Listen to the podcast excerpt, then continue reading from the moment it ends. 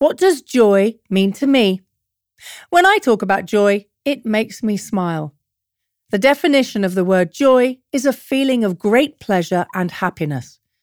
I've always believed that life can be full of joy, even at a very young age when I used to go to bed and change out of my pajamas and into the next day's clothes because I couldn't wait for morning to come.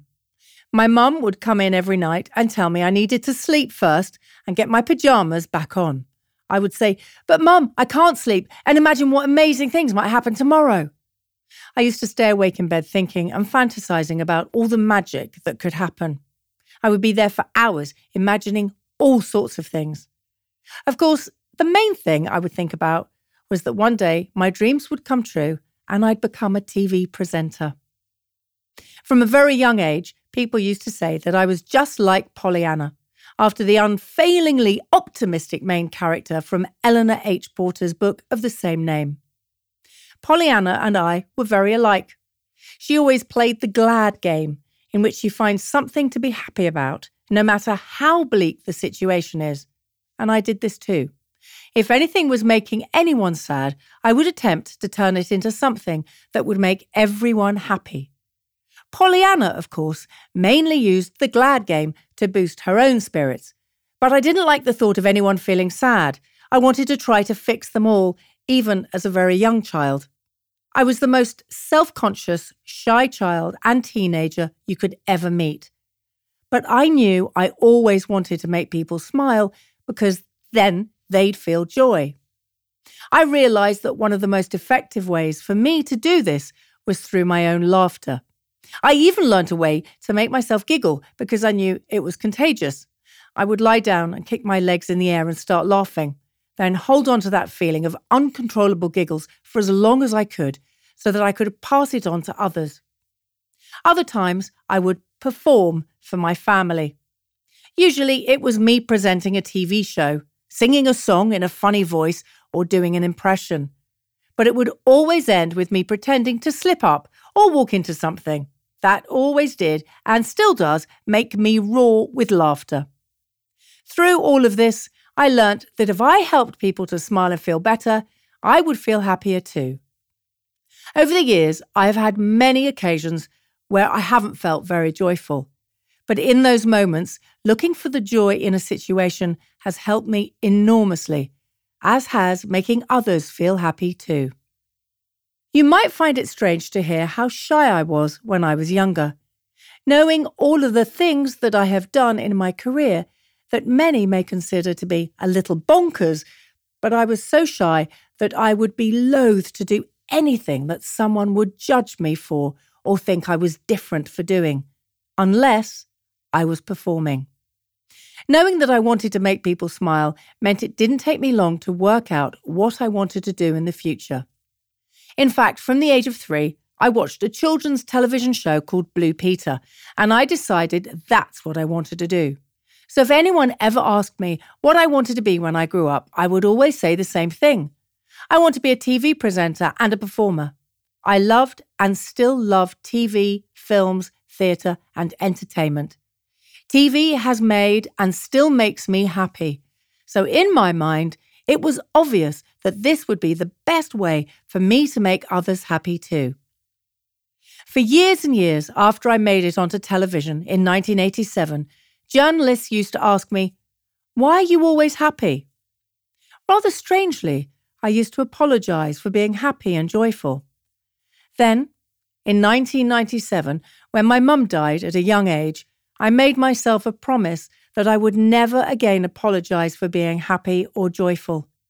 I refuse to say sorry anymore for feeling that life is precious or for trying to help others feel joy. Today, I laugh, I skip, I dance and sing without restraint, and wherever I can, I encourage others to do the same.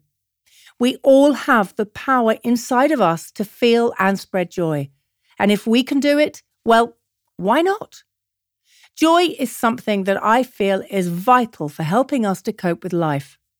It's a tough old thing to try and grab hold of, especially when life can be very difficult, but it's much easier to do so when someone takes your hand and helps you. This book is that hand, which I'm extending to you now. The words within it have been written by me, for you, with love and joy, in the hope that you receive them in the same way. I'm confident that if you approach them with an open heart, the strategies within this book will help you to find joy too. In Spread the Joy, I want to introduce you to the five things that I consider most important in living a more joyful life. Call them leaps towards feeling and spreading joy. The best thing about these leaps is that none of them requires anything above and beyond from you. They are so powerful, yet you don't need any money or equipment to do them. They only require you to decide to do something that will help yourself and others. They might feel a little bit out of the ordinary, but that's a good thing. For years, those who have played by certain rules have been held as shining examples in our society, which is why we, in turn, have begun to feel secure when we follow them, when no one is looking at us, when we're being good. This book will assist you to slightly step outside of your comfort zone. I will encourage you to act with as much carefree abandon as you probably did when you were a child, long before you learnt what it meant to feel scared of what others thought of you, which is something I try to do every day now. These things might make you feel a little daft to start off with, but stick at it.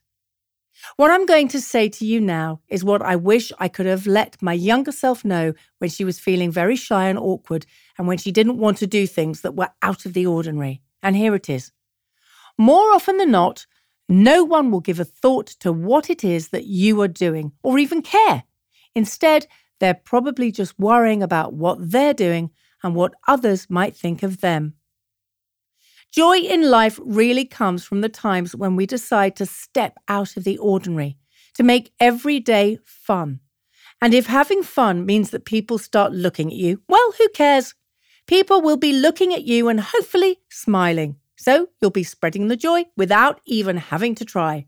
Trust me when I say that if you feel joy in your heart, there's nothing better than sharing it and spreading it, and knowing this will help you to throw off any self consciousness. I'm not trying to be preachy in these tracks. I know some things will work for you while others won't, and that there is nothing within this audiobook that you must do. But if there's even one thing in here that you can adopt in your life to make you feel better, wouldn't that be great? Today's tiny tasks. Now, please let me introduce you to your tiny tasks, which you'll find scattered throughout the parts.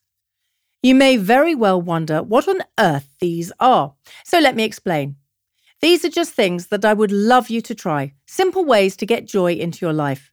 These are only small, but can lead to bigger, fuller, grown tasks. I just want you to feel okay in trying these out, as they won't hurt. Please trust me on this. You can find a visual copy of your tiny tasks in your downloadable PDF. Each and every time you complete a tiny task, pop a tick next to it, and even write the word done beside that task. When you look back, imagine the thrill you'll have when you'll see all of those new tiny tasks either completed or just attempted. Remember, no one is judging you. No one is giving you one of those looks. Just give it a go. I'll be with you all the way through the audiobook, so let's do this together.